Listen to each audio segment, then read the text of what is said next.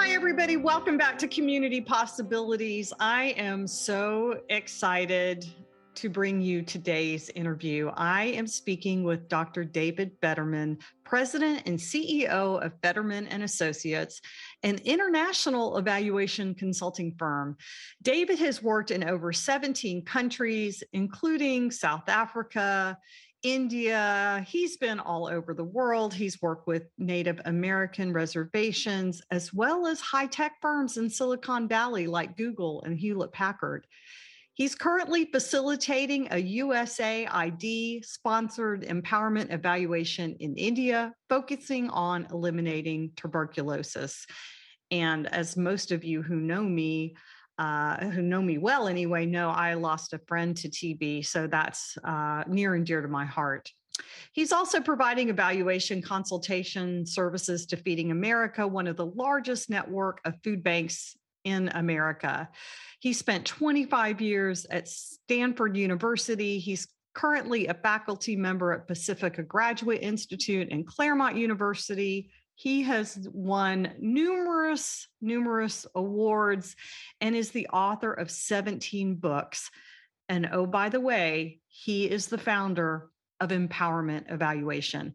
Now, Community Possibilities is not for evaluators, although evaluators are welcome, and those who love evaluators or evaluation, we really talk about how empowerment evaluation can be used to empower community members to really change their communities in a way that they feel is best for them.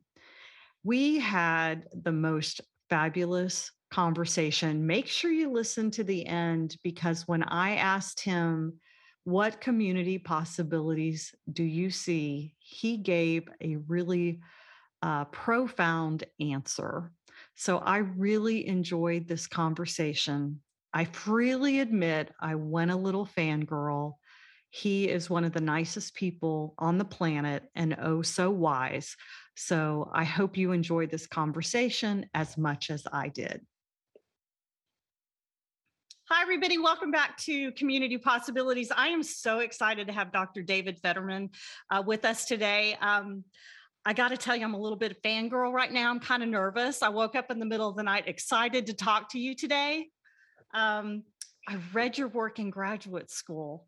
So there you go. Um, so I'm really excited. I don't know if you remember this or not, but we actually have met in person before. We've met on Zoom uh, we were part of uh, someone's dissertation data collection, and we were part of that focus group together. But we have met in person, and I know you meet lots of people, so you probably don't remember it. And for the life of me, I can't remember which AEA meeting, but it was at the bar. Mm-hmm. Anybody yeah. who's been to an American Evaluation Association meeting knows, not that we're all heavy drinkers, I'm not saying that, but we do tend to hang in the bar. Yeah. yep. No, I remember. I, here's this weird thing. I memorize faces. So I, I, can sometimes mess up with names and stuff like that. But once I've seen a person, like I see you, it stays lodged in there. It's a very interesting, weird phenomenon. I'm not sure what to do with it in life, but uh, I, I do remember. Well, I am so glad you said yes. I'm so excited to talk to you. So, um, I want you to start uh, for those of uh, the audience who may not be familiar with your work or you to just give yourself uh, give an introduction to yourself. And i always tell people you know don't tell me your vita. Don't tell me your resume. Tell me how you got to be you. Sounds good. Well let me give you a, a, the very brief boring one which is just a simple linear one uh, so people know i'm i'm president of my own company it's an international evaluation company and uh, got my PhD at Stanford, all that sort of thing in medical and educational anthropology. Uh, I got two masters, two bachelors. Uh, I was kind of an overachiever. Uh, about 17 or 18 books now. at Stanford for 25 years, also American Institute of Research, Claremont, Pacifica, you name it. A lot of honors. One of them I got in Times Square. I have a picture of uh, last, is it last year? Um, it was mostly as a top, one of the top anthropologists um, uh, in, in the last decade. Uh, that was cool because I brought my family with me. So we have a picture of me. And then on the kiosk, it says, you know, my award and my picture. That, that was pretty cool. Now I'll tell you the interesting background. That's just the boring kind of like, you know, general resume thing. The one that makes believe that you crafted your whole life and you, you followed every step and you it's just perfectly you know you know linear folks and of course no one lives that way um, mine was an interesting kind of um, uh, way to sort of navigate to where i am now i, I started um, i'll give you three examples basically to introduce myself if that's okay sure uh, first one is that i want to emphasize how numbers it's going to sound very interesting, different than for folks who know me numbers had an influence on me at a very early age but not in the way you might think. I was sitting in the synagogue and during high holy days and stuff like that. And I noticed that one of the women uh, next to us had uh, tattoos, tattoo of a number, not like tattoos in design. So I asked my dad about it, and she was a Holocaust survivor. So I grew up in a synagogue uh, in a community that took in Holocaust survivors as a way to reestablish and adapt and uh, become sort of in the norm again. Uh, so that's one way in which sort of I got introduced to symbolism, social context, the meaning of numbers uh, from a social uh, justice perspective. So that the reason I mention that is that David Williams interviewed me some years ago, and when he did a very interesting thing, he interviewed like a ton of evaluators and people involved in social change and community uh, work, and he wasn't interested in the you know awards and all the you know degrees. What was your childhood like? Mm-hmm. And at first I thought, well, that's, you know, kind of a strange thing to do. And then I read all of them and I think, wow, that tells you a lot about who they are now. There's no question. So for those that want to read about that, it's in David Williams' uh, New Directions stuff. But it was very interesting. And it's, I think it is an important thing to talk about your, your childhood if you want to know why a professional has gone into what they've gone into. A second one, I just mentioned three, don't worry, to sort of shape who I am and, you know, how I came to be uh, where I am at this point. Um, I got, when I was a grad student, uh, an opportunity to join a research corporation, RMC Research Corporation. And I've been involved in and hired by many research corporations over the years, but that was the first one.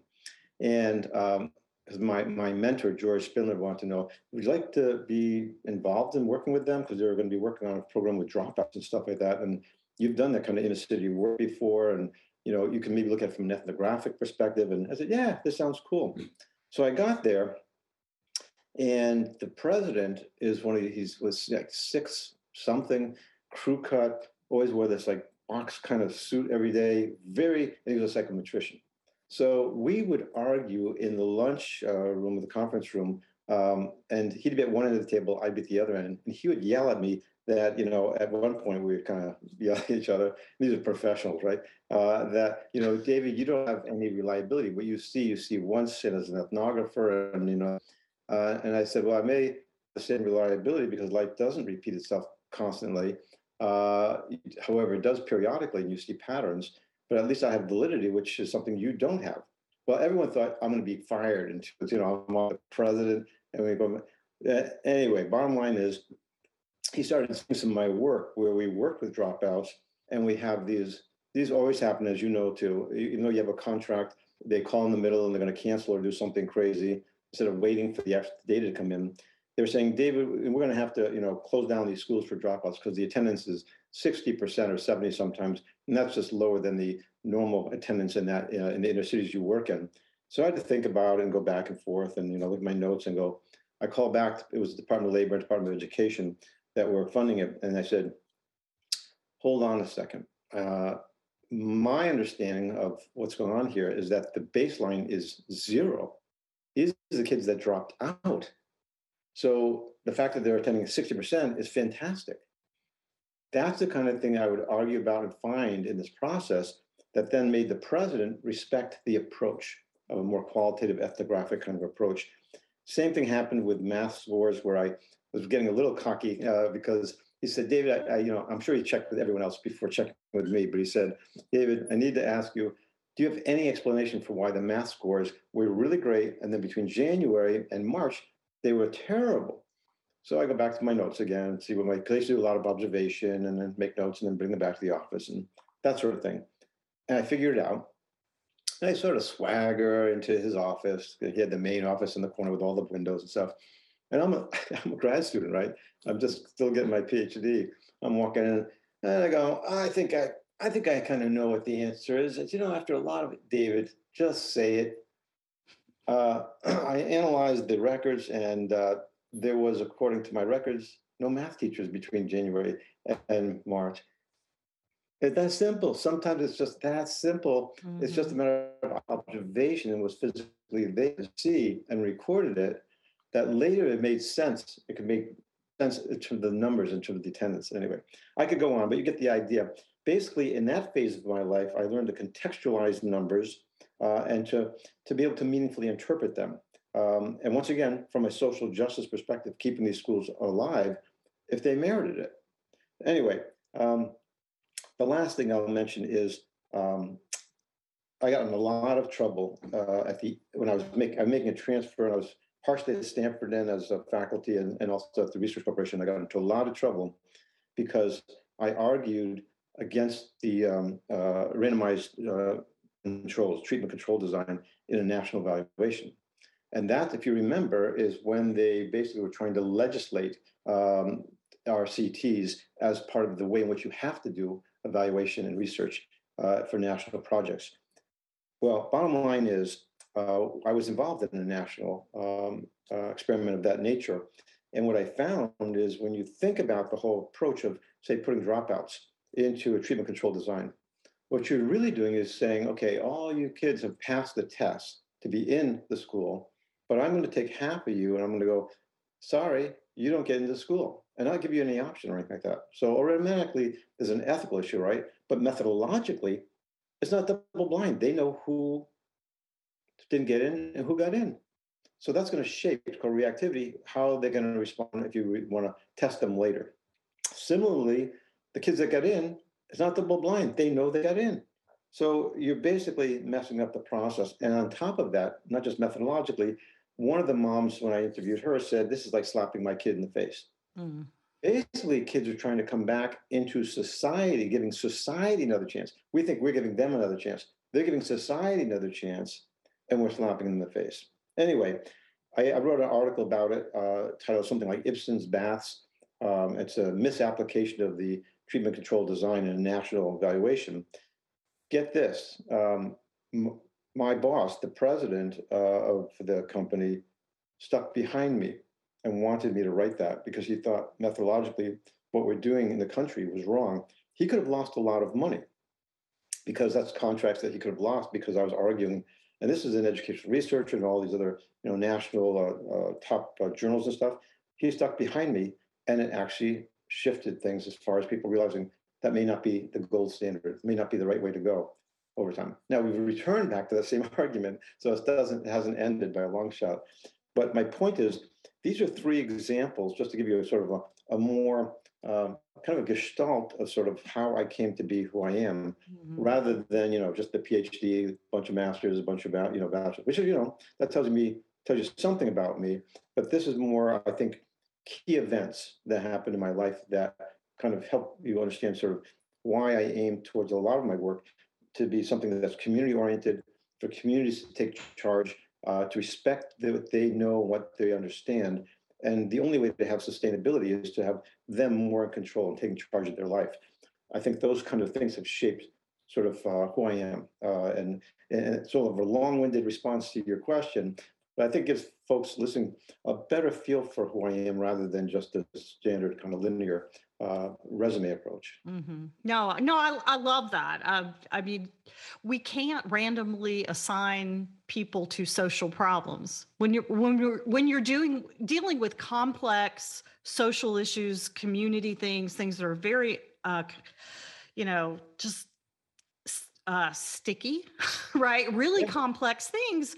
We can't randomly assign someone to uh, be in foster care or to be a, a, a teen mother or to live in poverty. I mean, we yeah. that it's just not even it's just not even possible. So I, I heard you talk about um, a pull towards social justice, uh, a pull towards uh, context and complexity.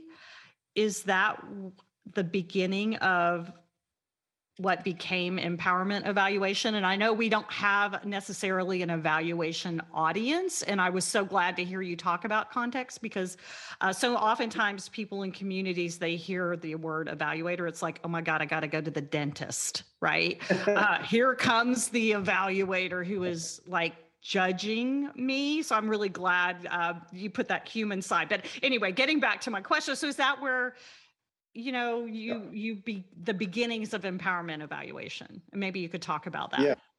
Yeah uh, let, me, let me tell you it was an interesting journey. Um, i i was involved in the accelerated school project with hank levin which is a national reform movement to get parents more in control of the schools and their kids future. Uh, teachers more involved um, administrators uh, people from the community in general taking more uh, control of the schools and, and the kids the kids uh, education. Uh, I was at the same time doing something for the U.S. Department of Education. I work in the area with kids with disabilities as well, and you know, you know uh, all, all, sorts of physical disabilities in particular, um, retinitis pigmentosa, for example. Uh, I was working with a, a, kid that was a um, para, paraplegic and um, a number of other studies all at the same time. And, and they were, that one in particular was one I remember where we were focusing on kids with serious disabilities that were very self-determined. I mean, let me tell you just briefly what happened in one of the stories that I, when I interviewed her, and this will help you sort of get a feel for how I pulled empowerment evaluation together. she was, and this is something we do in the United States, which is horrendous, and it's other countries as well just because someone has a physical disability, we often they have a cognitive disability. So she was put in a lower level class in math and that sort of thing, and hated it, hated it. But she would meet the other kids in the gifted and talented uh, class and group uh, during recess uh, and lunch, you know, and break on the playground and stuff like that, and then wheel herself back, you know, uh, to a regular class. But she was so mad at one time, she decided, I'm just going to sneak in and follow the kids in the gifted class and stayed there. And they were afraid to kick her out. And sure enough, she was gifted as far as, you know, cognitive capacity and stuff like that. Anyway, those are the kind of stories I was collecting of self determination with kids with disabilities. I was working the accelerated school projects. I was doing my ethnographic work. And then so one night, I just, it sort of all came together, all these projects I was working on.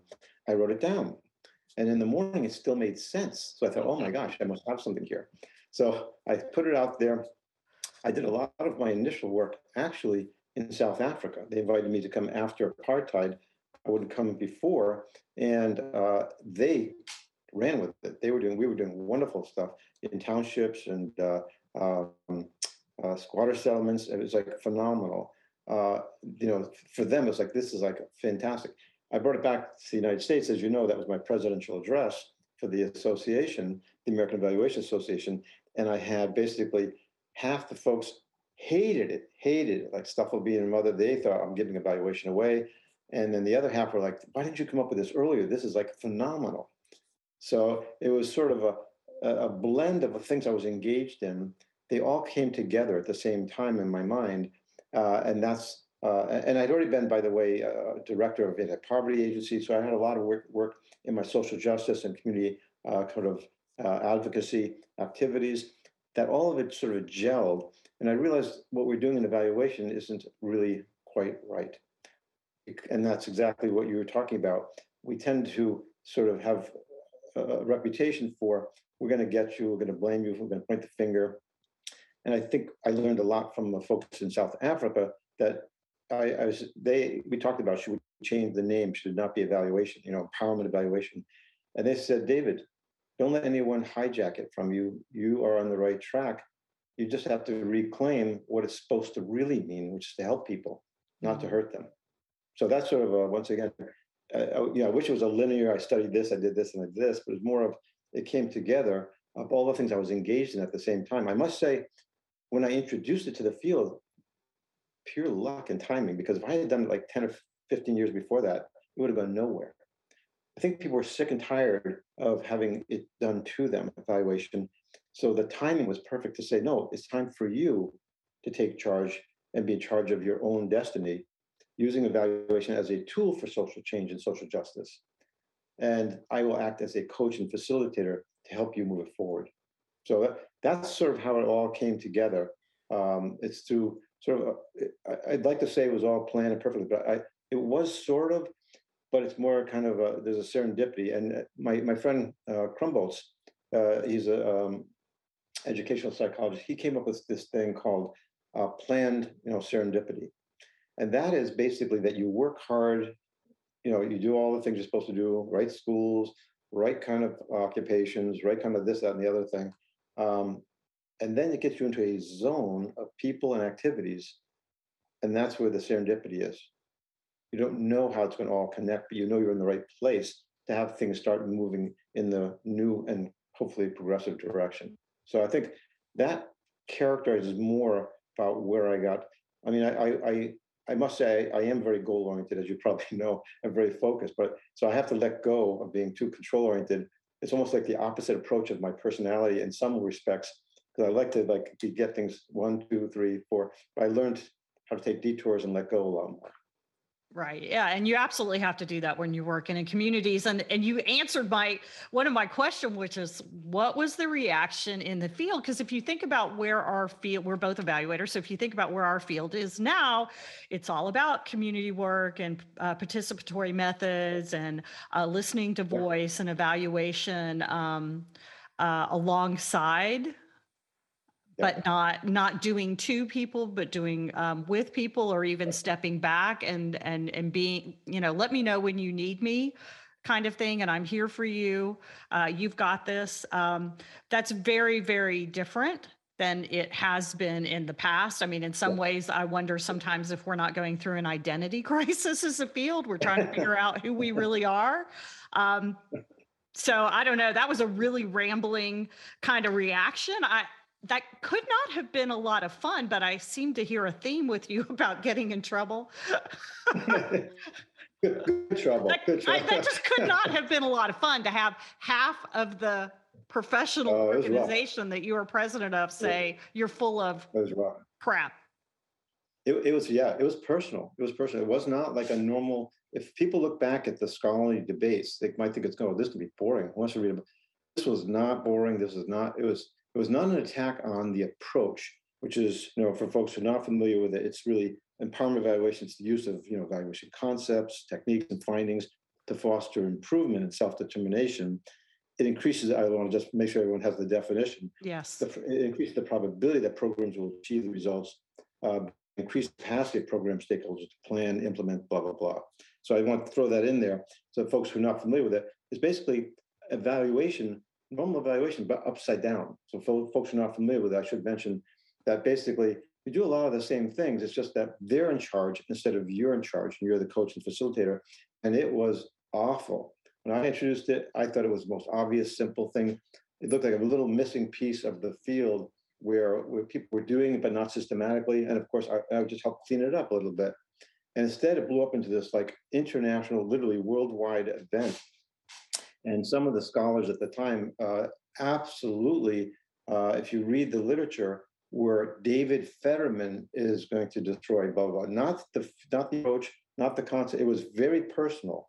Um, at one point, we even had editors who had to step in and say that we couldn't have these kind of ad hominem comments and uh, remarks in the journals uh, because people were getting uh, outrageous. It was sort of like an older version of what we see has saw just recently in EvalTalk, where people are getting, and that's a, um, you know, for folks not familiar with that, it's just an online list sort of thing of evaluators chatting, uh, and people got really personal, to say the least. That's what it was like in the literature. The benefit is you can actually go back and read it and see just how nasty people were. Uh, now, the benefit of that is that I then got to respond to some of the biggest people in the field at the time also who also were not ad hominem remarks, but they hated it, like Scriven, et cetera. And to this day, he always says, now I hope we're still friends after each of our debates. Um, and he and we just live in different worlds. He believes you can't get too close to people because you get contaminated. I believe you can't do an evaluation unless you are close to people and talk to them. Like most people who do community work, and so you have, you know, of course, you have to be engaged working with people and respect their knowledge and their information uh, and you can't go forward without that kind of relationship. So on every level, we differ uh, uh in terms of the idea of giving a permanent evaluation, or giving evaluation away for folks to do in the community. He thinks that's outrageous. You know, it'll be subjective and uh, not objective enough. And the reality is, they want what's broken in their communities to work. So they're going to be more critical than we are because they have to mm-hmm. live it. And no one in their right mind who has a dysfunctional job situation year after year after year is interested in saying, oh, how great everything is. No, this is their window of opportunity to say, it's broken, let's fix it. We have some ideas. And if they're not perfect, we're going to monitor it. And if it's not, we'll come up with new strategies, but the same goal. So a lot, because a lot of my work, just briefly, is, you know, I have like a three-step approach. You know, help them come up with a mission, help them come up with, you know, take stock where they are, and then plan for the future. Well, I never say that's a logic model. I don't use the language. That's just embedded in all that sort of thing. Sometimes when I have uh, my dots where they're red over here and green over there, I don't say cluster analysis, but you can see it where the problem is or where things are going well. So I try to get away from the jargon, but use everything we know and built it into the process and the steps of doing an empowerment evaluation. Right. So anyway, I, I love that because I try not, I try very hard when I'm in communities to, I mean, you know, not say the word uh, statistical significance or power analysis or logic models. I can see them breaking out you know like in exactly. sweat. You can see the anxiety um, because you know we we get into our jargon. It, I, I don't know if it, just makes us feel like we're an expert or it was worth all of that money that phd cost me or uh, but i try really hard to speak in really accessible terms which is exactly what you're talking about. So even your three step processes is just so simple. I mean, I can feel myself relax. So I can imagine if I'm a community member and I don't know all of these yeah. things that this funder is wanting me to do, just by the way you describe this three step process is just so. I get that. I can understand that. That makes sense yeah. to me. Yeah. I think that's why it got to be this worldwide thing. It's, we're all 17 countries, uh, different languages. And the thing is, it's simple. That's why, and it works. It's not, it, you know, it, a lot of stuff went into thinking about it to simplify it. You know, it's like like Mark Twain's thing. You know, where uh, for a speech they were going to give him um, five hundred dollars. I mean, it's just a tremendous amount of money. And then uh, he said, um, "Oh, sorry, you cut to only like twenty minutes." He says, uh, "That's an outrageous amount of money and double." It's like, what? Well, it's much harder to make something shorter and simpler. That sort of thing. A lot more work that kind of concept. So I think uh, what's nice about this is every, and by the way, we talked about it briefly earlier. Not only can you do you have to do you know face to face, which is a great way to do it, where you're helping them in a in a very sort of uh, hopefully large scale group. I, I, work in large scale groups uh, with people from every level uh, the in the group engaged in it. You can do it online. I've been using Zoom and Google Sheets to be able to do this in my work with India, where we're trying to eliminate tuberculosis. And same thing, I'm working with Feeding America right now, one of the largest food bank you know, networks in the country. And we're doing all of our facilitation, our empowerment evaluation online, just using Zoom and Google Sheets. And they're actually able to do what they think their mission is and write it down there. Taking stock, they actually put all their activities on one column, and I have them uh, vote on it. You know, everybody gets very California-esque. Everybody gets five dots, they put their dots or their marks wherever they think are the most important things for us to evaluate. You know, I, I know it's California, yes, but but seriously, it only takes about two three minutes instead of five hours to do it that way. Right. And you've prioritized what are the most important things to do. And then I use Google Sheets again to them rate one to ten. How well are we doing? They rate a nine, a two, whatever it may be. It totals it automatically. So I can see the average. And then I can mm-hmm. ask people, LR, you gave that a three. Why'd you give it three? Using Zoom right now, like we're doing now, as well as um, uh, the, the, Google Sheets to have the record of it. Anyway, bottom line is, and then same thing for plans of the future. What do you want to do? What's your goal? Well, it should be related to what you just evaluated. And then what are your strategies? The strategies should be tied to the evidence you just gave when I asked you for a three, because that's where most strategic plans fail, by the way. Yes. I read thousands of them a year. People have me review stuff, and they're phenomenal, but they don't go anywhere because they're not rooted in a self-assessment and right. that self-assessment is not rooted in the mission. That gives intellectual coherence and then it really is sustainable. And then we help them monitor when we're getting there so. Yeah that's my biggest beast with strategic plans is some of them look beautiful some of them are way too detailed but you know i've seen some really good ones but very few of them have any kind of measurement right? So i right. wonder if they're just like that logic model that we developed but we never looked at again Exactly. It was we do all these things that are like great exercises, but but they're not rooted in a self assessment. There's no sense of ownership. There's no sense of, you know, and if you don't have that, you're not going to have people to follow through on it. The whole, I mean, the theory, you know, the theoretical theoretical concept that you know I usually talk about when we talk about empowerment evaluation for those who are interested in that part of it is process use. Process use is the more that people engage in their own self-assessment, the more likely to buy into the findings and the and the recommendations because they're theirs. The more we can help them have a sense of ownership for this, the more likely they're going to pursue it. We're going to be gone. We're going to do our project and evaluation, and you know, and then we can try to do a little bit more. But the reality is, we have other things, and we have to make a living, etc. This allows them to have something that they can use forever, in one form or another. Mm-hmm. And and we and I've done that with other communities where I've gone back and seen that they're still using it, sometimes even without funding, because it's such like you just said, a simple process. It's three steps. There's, eh, there's not a whole lot. So that's why people are willing to engage in it and give it a shot. And then they find it works in all different contexts. So did you, I'm curious, did you stumble on this three uh, step process for me? Um, my shower thoughts, I have, I call them shower thoughts, like my creative things happen when I'm washing my hair. So where did these, where did that three step process come from? Or was, I mean, was it your experience or was it, I'm trying to like, um, uh, re- reduce people's like fear or of evaluation. So how do I do that? I'm just curious. How did why three steps? I know you talk about Abe Wandersman has ten steps, but you have three. Right. So how where did that come from? I found, yeah, I found. Well, I found 10, 10 was useful for me when you get to the taking stock part and you go on a one to ten scale. How well are you doing? 10's great, one's terrible. The reason I like the one to 10 for that part of it uh, which is because if you go to a I, I work at a lot of hospitals, um, and um, if you come out of anesthesia, um, they'll often ask you on a one to ten scale. Uh, when you go to school, one to 100, what's it? An A is you know 100, etc. Uh, so many different contexts that's that it's used, whether it's 10, 20, 30, 40, whatever, one to 10 it's so common that I knew that'd be a range that is wide enough. I don't like these Likert scales that are too small and force you to do, yes, I like it, or I know I don't. Give me some breath, and then I have a range to see where you are.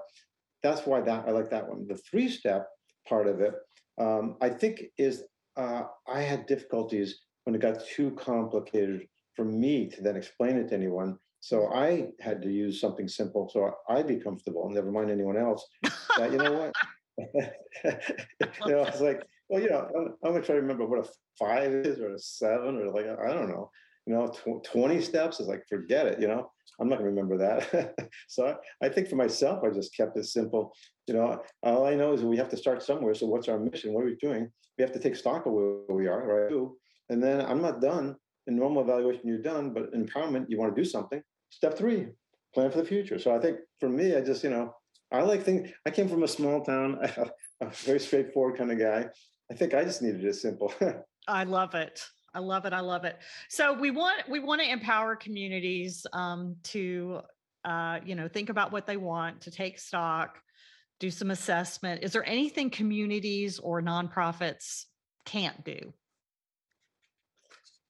I think that my feeling is um, is really very little that they can't do. I think um, the most important thing that they have to do, or they, or they, I guess that, that they can't do, I should say, is that they can't give up. They mm. can't give up when the odds are overwhelming politically, as we already know in the recent past, economically. Um, it, it's so easy to be overwhelmed with the personal nature of the problems that we all encounter when we work in communities, um, it, it's easy to shut down. So I think the, the only thing I can think of really that they can't do is to give up. Mm. You have to constantly have faith in people and hope that think if you think of it like developmentally adolescents we have a big problem with adolescents and suicide right and the reason often is because they can't see the second day, the next day. Um, they have no sense of perspective that, you know, next week it might be 100% turned around. It might not. But if you give it a little bit more time, you might see things can. And I see that in a lot of the communities I work with. Very often they call me in not because things are great, it's because things are a total mess. Uh, I'm, not, I'm rarely called in to be purely preventative and it's usually there's a disaster going on and so you know please can you help me etc um, and too often in those situations too many very good people have gotten either psychologically paralyzed by uh, being mistreated uh, and that could be by a funder that could be by uh, police force it could be by all the different folks that you normally think are going to be supportive and helpful and often are uh, but they are let down by groups that they trust. And then they lose by not pursuing their dreams and the dreams of their community. So I think that's the only thing I believe that they can't do is to don't give in. Um, I remember a guy, this is a long time ago, uh, that it's just an, an organizational thing where they were going to try to fire him and stuff. And he said to me, David, the one thing uh, that he said he's learned over the years, he was much older than me at the time, is that don't let anyone push you out, especially if you don't deserve it. You go off on your own time. I mean, to the extent that that's possible, right? Because uh, people can knock you out. But I think the same concept applies um, in community work. Um, there are so many things, and we all know this, that can go wrong and do go wrong, that you can't get demoralized by the scale of the problem, the fact that people don't always follow through. That's life. I get that all the time. People don't follow through. So we'll go back and do it again, but maybe pair it up with somebody else who I know is going to be a little bit more conscientious. you know, you have to work with the people you've got. So I think uh, there are very few things we've we've I think we've created a society that has siloed and compartmentalized all of our activities so much that we don't think we're capable and we are, people in the communities are capable of doing tremendous. Do they need help? Yes, of course. Do they need support? Yes, of course. Guidance, coaching, of course. I mean, I, I got into this big argument with Scriven one time because I even, you know, as you know, uh, having a, being a coach and a critical friend and helping people uh, do this, not just living by themselves. And he said, David, you know, kind of basically grow up, and you have, when you get out there, you have to operate on your own. Uh, you can't um, just depend on having someone else to, you know, coach you.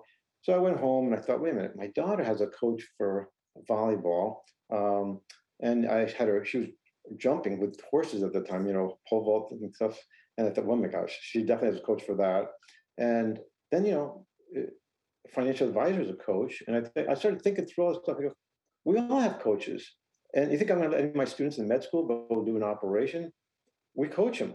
We, we teach them, right?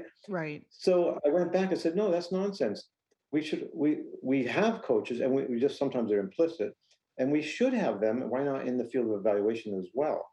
Um, and i believe the same thing community work in general is that no i'm not saying you know just go off and do it all by yourself and you know uh, i trust you to do everything perfectly.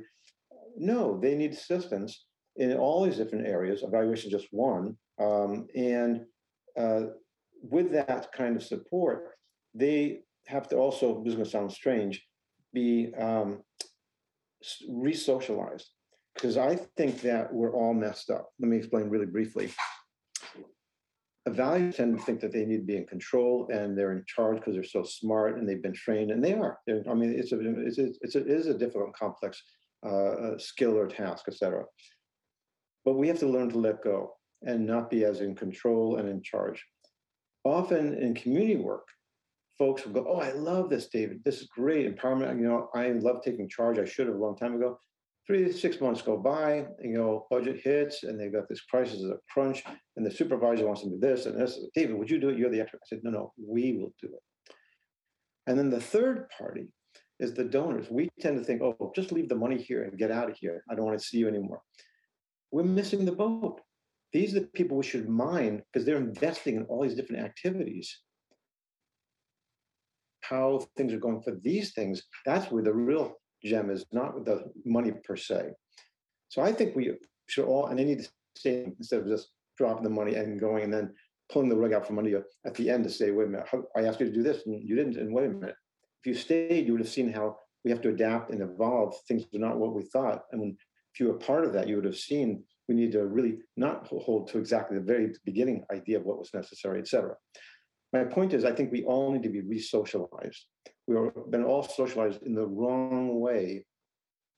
And we've compartmentalized our activities so much that we think that we will only be able to do this and we can't do evaluation in addition to our community work. No, that should be mainstreamed as part of your community work. That is part of possible. It's not secondary, it's not parasitic, and I know the perception of it.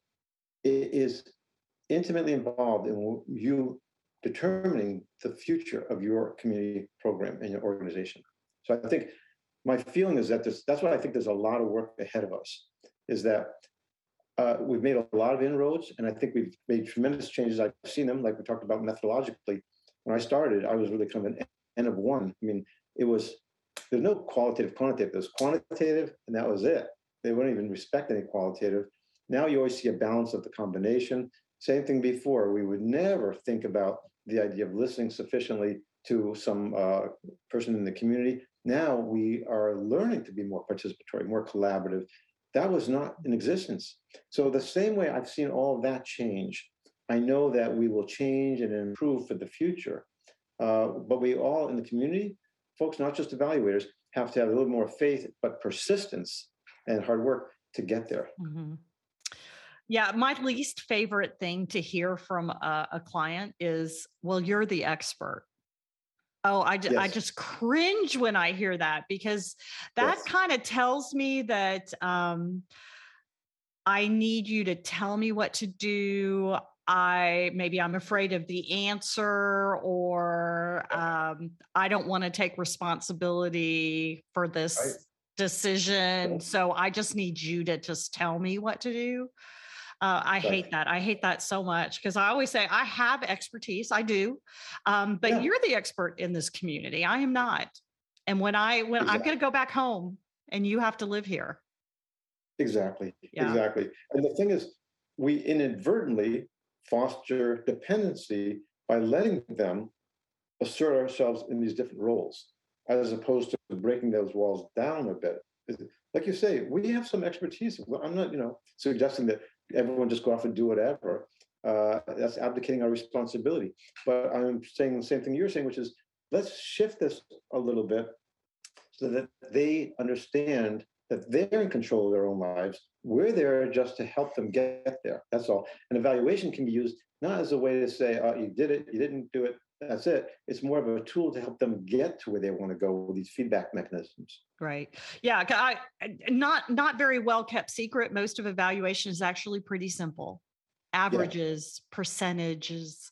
Yeah. Right. It's yeah. not a right. big honking multivariate people may not know big honking statistical analysis right. that that is that's not right. our that's not the world that we live in certainly that's right that's the other thing that really resonated to me um, and i love that you said what they can't do is give up because it's hard for anybody these days yeah. to not yes. want to give up. Now, I think we need to retreat.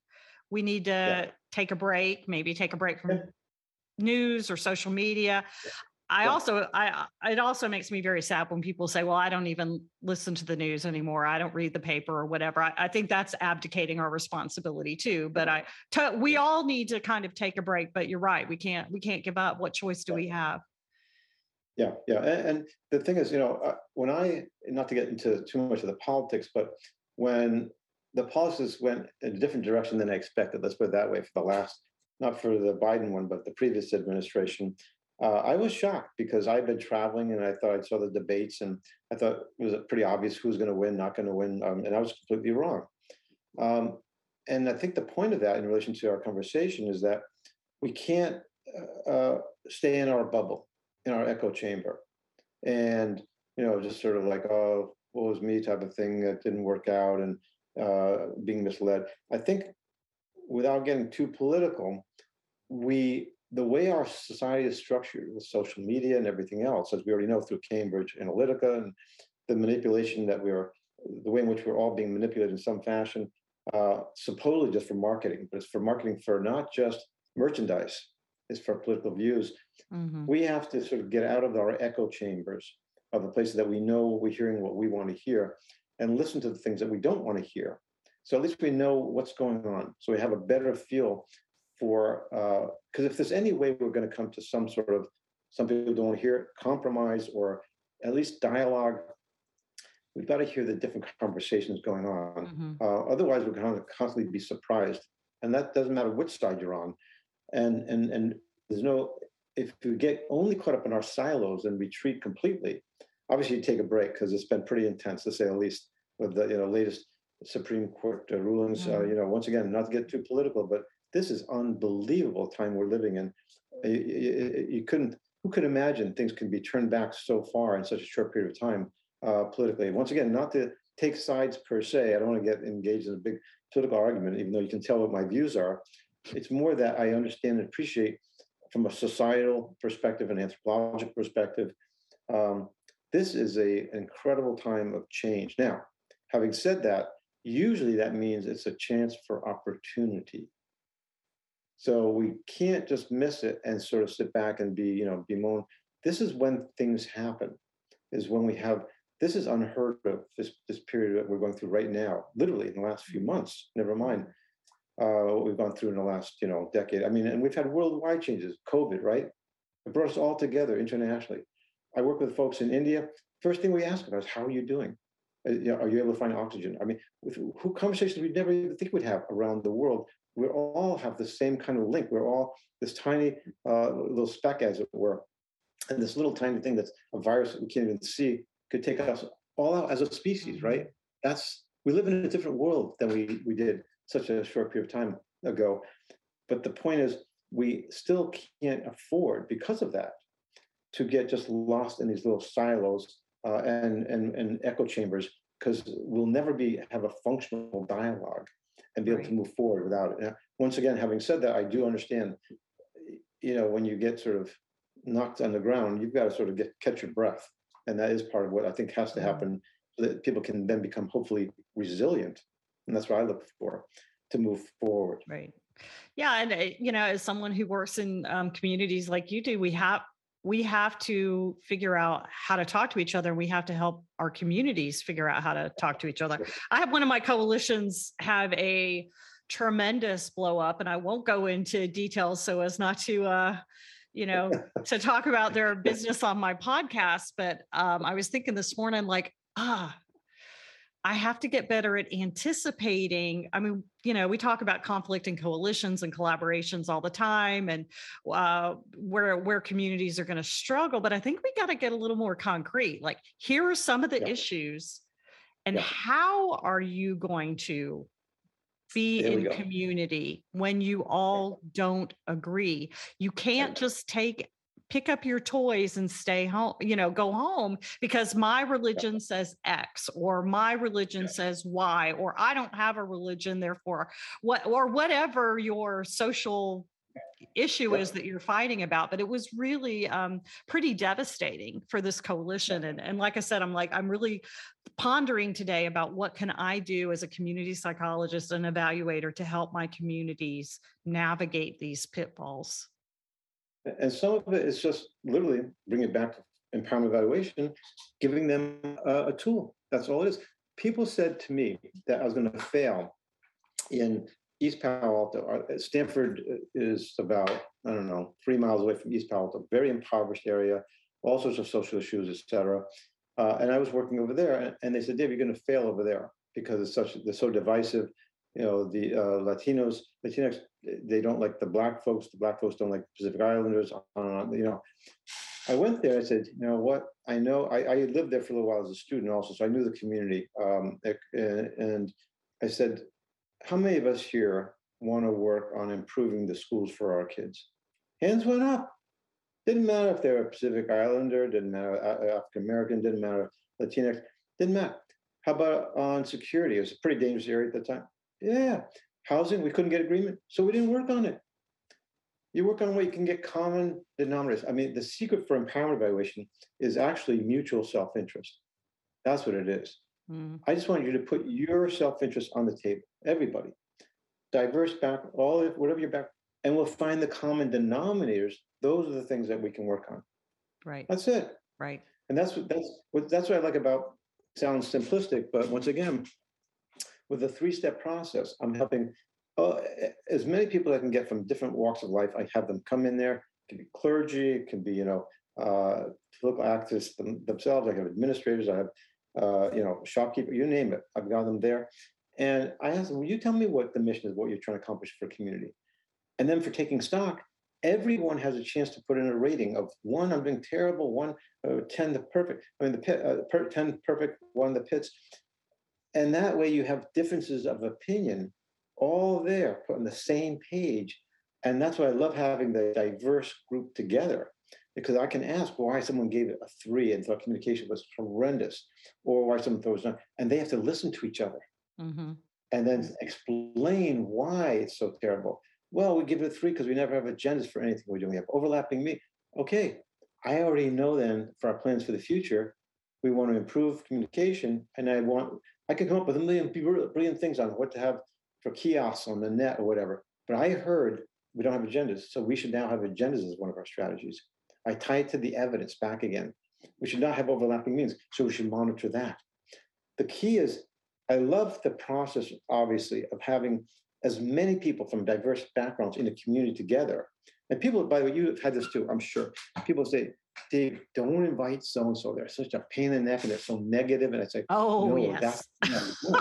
yeah, they always they always do that. They always, and I say, I because they'll, they'll, say the director's corrupt, and I say, I want them. Now they've just blasted through the ceiling. Now people who thought it was too dangerous to talk about staffing or this is like, oh yeah, that's a piece of cake. It's nothing compared to what he said. That so the more inclusive, the better. Also, those people, as you know, are the people that will undermine you if you don't include them. And then the other part of it is they're often, uh, how should I say, hi, we get into hyperbole and exaggerate because they haven't been listened to. And when you get past the surface, sometimes it's personality, yes, very often.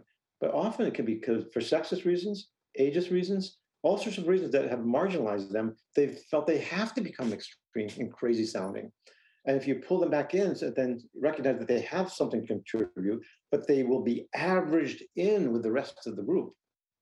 Then they get their voice heard, but that doesn't mean they take over just because they're charismatic, dynamic, or you know extreme in their in their views. So um, a lot of the process that I developed with empowerment evaluation sort of responds to what you're talking about in that it it basically not just invites but almost demands participation and people getting their voice heard from very different points of view. And I, I guess one of the reasons I like it even more now is that I'm really concerned about that not being the case in our society. And that's the whole silo thing, and that's the mm-hmm. whole thing with echo chambers and all that. Is that mm-hmm. I'm not saying that shouldn't exist. It can exist, but there has to be opportunities, and that's what empowerment evaluation can do for a dialogue across the board of different viewpoints in a way that yes gets look. I'm not saying any of this is like simple or and i don't want to give anyone the impression that it's just calm and easy. People scream they get upset with some of these things but they're in steps. So once you're done with this you move into the next and then the next. Now here's just a quick story. I don't i know we don't have a lot of time but i want to share this with you just to show. I i am as you already noticed from our conversation from my experience and from you know your, your knowledge of my background i'm very goal oriented i like to get things done. Uh, and so I want to get through one step, step, sec, second, third. When I was in a township, this is some years ago, um, and I'm going through mission uh, and I'm into taking stock. What do you think is going on? You know, the community, and we're dealing with substance um, issues, and we're dealing with um, um uh, hypertension, uh, a lot of health issues. Anyway, uh, bottom line is uh, a variety of problems in, in, the community. They, they don't have enough, you know, water, food, etc. It's very, very, very basic but important things. And I'm thinking, wow, we're making some real inroads here. And keep in mind, this is in a Moravian church. We're not allowed to have sex and all this other stuff as part of the religion, but they let us use the the, the thing because it's only building big enough for this size community. And I'm getting through to as a coach to the middle part of it. I'm like really impressed as moving along. And then this lady yells, I don't believe in any of this stuff. I'm thinking, oh my gosh, this is like a disaster, right? That's like you know in the middle of my you know workshop and i'm thousands of miles away from home you know and i thought it was moving along nicely right you know? Anyway so even before i get a chance to say one word this other lady comes up oh this is for a program for a, a program for a teenage pregnancy prevention program is what we were focusing on at the time. Uh, and she and she screams i don't believe in any of this stuff you know so and um, but had ramifications for other programs, stuff like that. So it was pretty important that we're dealing with this. The other woman comes up, taps her on the shoulder, and says, The reason that we have to deal with this uh, and that it's important is because your daughter is pregnant. I'm going, oh my, in the middle of my workshop. it's like, oh, pandemonium. I mean, if you ever, you know, you study, you have, you know, you have the anger, you have denial. Yeah, I mean, you know, all the stages that we study. Yeah, every, I, I just I happen within 10 minutes, all of it. It's I like, just had a oh flash to Jerry Springer, the old Jerry Springer. Yeah, what did you, yeah. do you have a good poker face? It was like, it was like that. I was shocked. I was, I, I couldn't, I, I barely had a poker face. I was just like, I didn't have time to react. I was like, holy cow. And it's just getting worse. So anyway, so here's why I'm really dumb. Though. I, you know, I make a lot of mistakes and I try to share as many as I can. There's only one I can think of at the moment that's really appropriate. As I think, you know, like the, the Star Trek kind of thing, uh, Vulcan kind of approach, uh, where um, uh, for the good of the many versus the few, I say, why don't the two of you go off and talk about this privately because this is very personal, very overwhelming this is dumb that I can think of, but it made sense at the time, right? So I'm continuing with the group and we're going almost into plans for the future. I'm like, wow, I didn't say anything about saying, oh, ah, I'm so proud of myself. I'm so good. You know, I'm a good facilitator. I got that thing taken care of. And they start wandering back in very slowly, very calm, sitting down again. And I'm thinking, wow, that worked. That was pretty cool. Sure enough, I get to start, just to start the plan for the future part of it. You know, just trying to find what goals, where do you want to go for the future? I'm so proud I still don't believe in it. She yells out, right? Any of this stuff. I'm thinking, okay, why don't we just stop? And I say, okay, how many of you want, if I gave you a choice of like a million cougar um, or a yacht or, um, I don't know, a teenage pregnancy prevention program, how many of you would want that? No hands? Not even one? Let, let me rephrase it. How many of us do not want, would never want to have but think we might need a teenage pregnancy prevention program. It goes, oh, I get it. My point in the story is that even though I'm very linear, let's go mission, taking stock, plan for the future, I realize in real life, you sometimes have to make detours. If she had that concern, you know, most of the people had that concern, mm. and that it should have been raised, and I should have listened, and I was not listening sufficiently. That's why it blew up in that way once I took a detour, we dialogued about it, talked about it, and came to a reasonable understanding of what this is about and why. We Were we able to all together move forward into the plans? I wouldn't. I didn't stop. Once again, I'd like to have three steps so that once we blow up or something happens, okay, well, yeah, we took a detour. It took a lot longer than I anticipated for that part of it, and then we, you know what? Now we're going to plan for the future. So my point in the story is that I am very linear. I do like mission, taking stock, plan for the future. Let's move on. I, time is important to me because I know too much time is going by uh, with injustice. Right. And we can't afford to keep it going at such a slow pace. So that's part of my motivation, not just my personality. That I've seen too much that's wrong and should not continue as far as social justice issues. Anyway, but at the same time, I have learned that sometimes you have to stop, mm-hmm. take a detour, listen in a different way, Mm-hmm. re-strategize, come up with different strategies for the same goal, and then you don't stop. You then get back on track. Right. So they didn't anyway. want it, but they needed it. That's it. That's it. That's it. Once you do that, then you're respecting the religious background also that uh, I didn't take into consideration sufficiently. I, I knew it was important. I didn't know it was that important, and that it even the sound of a teenage pregnancy, not supposed to be even having sex, rubbed everyone the wrong way.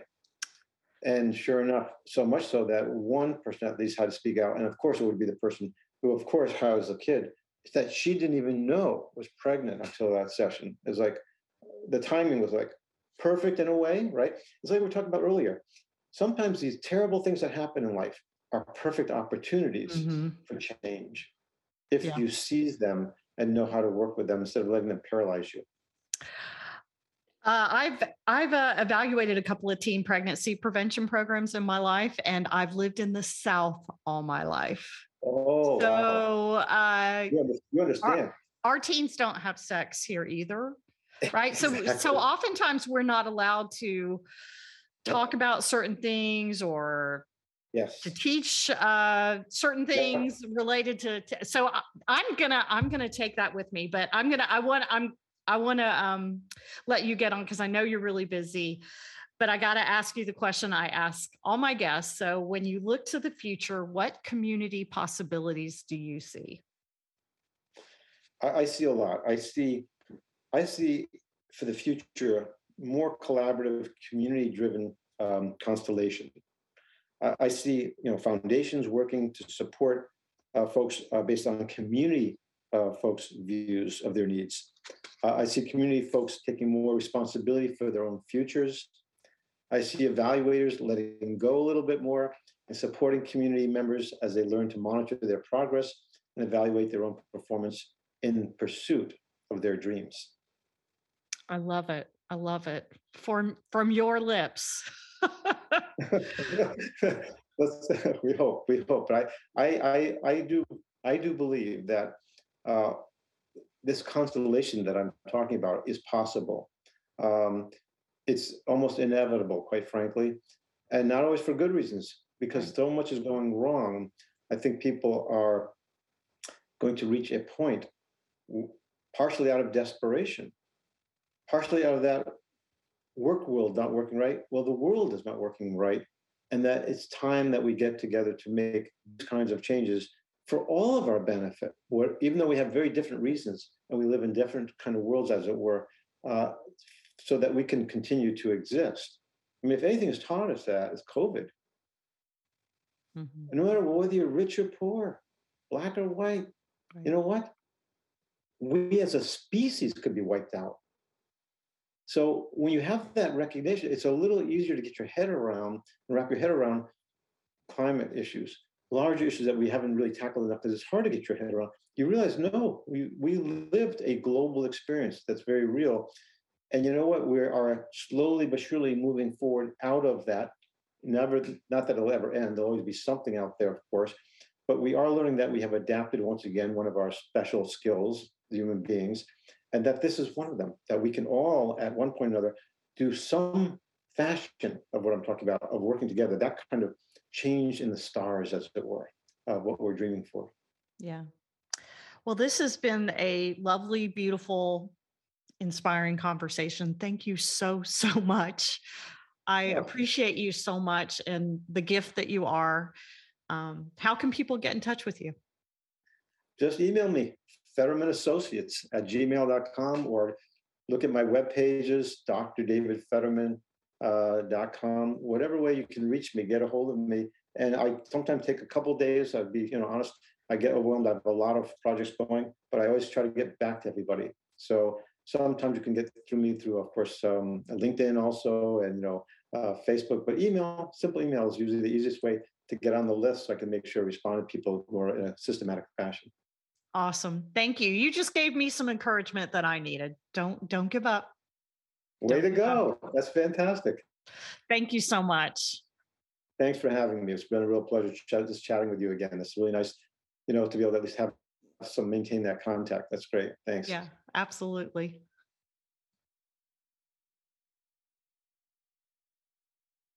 Hi, everybody. Thank you so much for joining me on today's episode of Community Possibilities. If you liked what you heard, would you be so kind to like and share this episode? I would appreciate it so much.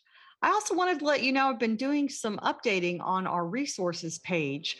So if you go on over to communityevaluationsolutions.com forward slash resources, you're going to, of course, see the link to the podcast. You'll also see a link to our free mini course, Use Data to Help Tell Your Story. You're going to see powerful evidence, our framework for harnessing social change. And you're also going to see a new tool that we're rolling out the nonprofit evaluation capacity self assessment. It's something I developed years ago, and now I'm making it more widely available. So I hope you will go on over to communityevaluationsolutions.com forward slash resources and check out some of our free tools. Thanks, everyone, and we'll see you here next time.